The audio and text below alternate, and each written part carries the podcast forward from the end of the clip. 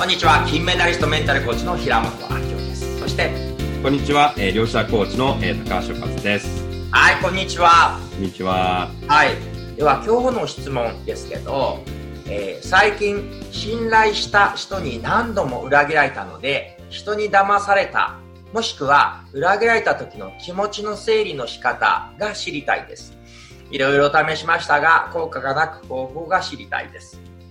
まあじゃあ私から答えますね。はい、えー、例えばこれに関しては、まあ騙されて、えー、そしてもなんか人が信頼できなくなるんだけど、まあ一生信頼できないってわけいかないんで、また他の人を信頼して、また裏切られたり騙されたり、これはちょっとどうしたらいいんだろ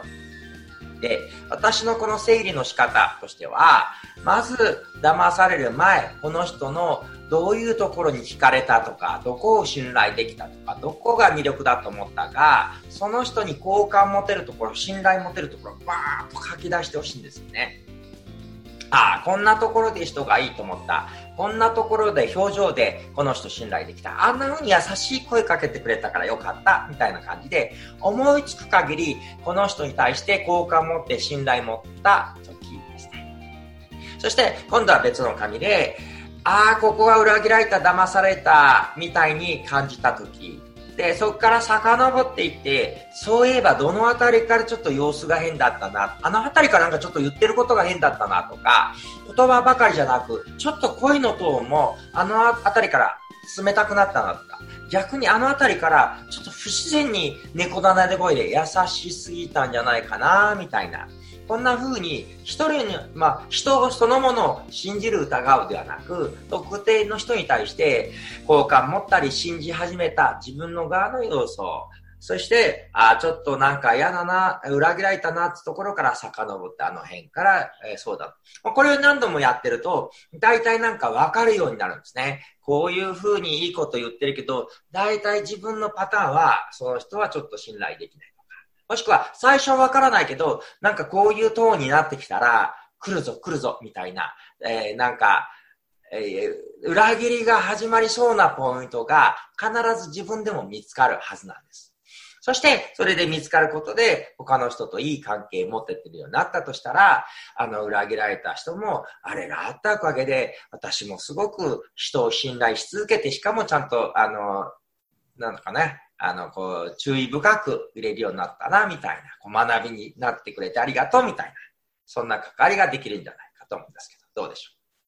そうですね。まあ、いろんな、えっ、と、こう、まあ、よく、えっ、と、新、私もですね、前の奥さんに、えっ、と、結婚して未親行いかと言われたりとか、えー、好きな男ができたら別れてくれとかですね。まあ、そういう、まあ、まあ、客観的には裏切られたような、こう、感じですけども、まあ私がまあよく、えっ、と言ってるのがですね、えー、まあ信じるな、えー、疑うな、確かめろっていうことを言ってるんですよ。おなるほど。科学者ですね。そうそうそう。で、初めからこう信じきっちゃうと、まあもしかしたらね、騙されてしまうかもしれませんよね。で、まあ初めが疑ってしまったら、これもね、相手に失礼かもしれませんし、もしか素晴らしい人かもしれませんよね。なので、初めから疑うことも必要ないんですけども、やっぱり何事も確かめるってことが大事だと思うんですね。で、私もある時ですね、なんかビジネスの話、一緒にこうビジネスやりませんか？みたいな話がやってきたんですね。ね、えー、まあ、その人が言ってることは、まあ、素晴らしい、ちゃんとね、えー、こういった実績もあって、こういうことをやって、こういうことをお手伝いしますよってことで、あ、そうなんですね。って、まあ、最初話を聞いてたんですけども、でもそこで信じきらなくてですね、ちゃんと確認をしました。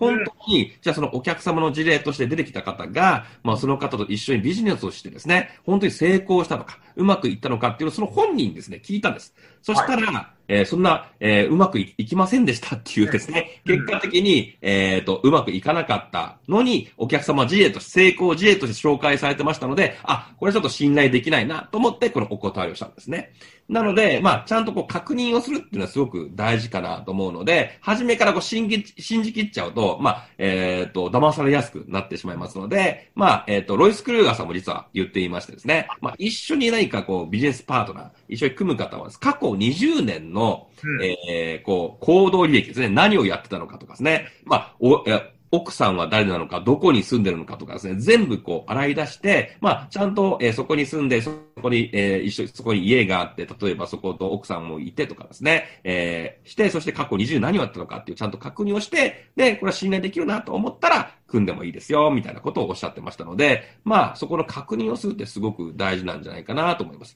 で、あと、もし一緒に組んだとしても、あまり期待をしすぎない。ってことですね。あまりこう、期待がこう高すぎちゃうと、こう、失敗した時にすごくへこんでしまいますので、あまあ、うまくいってもいいし、うまくいかなくてもいいんだよって、どっちでもいいんだよっていう感覚でいると、あんまりこう、裏切られた感っていうのはですね、えー、なくなってくんじゃないかなと思います。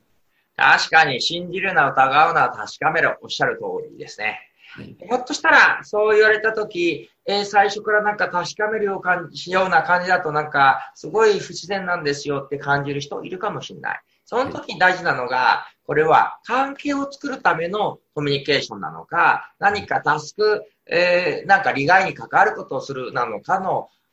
区別をしてほしいんです。普通に関係を作る場合は、あんま気にせず関係を作っていけばいいんだけど、例えば何かビジネスをやるとか、そこに金銭が発生して利害が発生するとか、結婚するしないみたいな感じで、いわゆるこの気持ちの問題じゃない利害関係が出てきだしたら、あ、ありがとうございます。みたいな感じで言った後に、また高橋さんがおっしゃっていただいたように、あ、ちょっとそこに関しては一回確認しますね、みたいに、この疑うわけでもなく、信じるわけでもなく、割とニュートラルに、あちょっとな、じゃあ調べてみますね、みたいにナイスな感じで言えば、はい、あ、もちろんいいですよ、みたいに言ってくれたら多分そうだし、ちょっと調べないでとか言われると、ちょっとその段階で、はい、いいので、えー、なんか、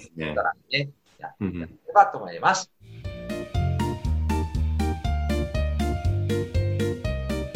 ということで、えー、ぜひワンアクションは信じるわけでもなく疑うわけでもなく確かめろ。そしてよかったら過去の整理に関しては自分で、えー、信じたところと気にあったところを書き出してみて、ぜひここら辺からちょっと自分の違和感感じたのを見つけていただけたらと思います。はい。はい。ありがとうございます。はい。ありがとうございました。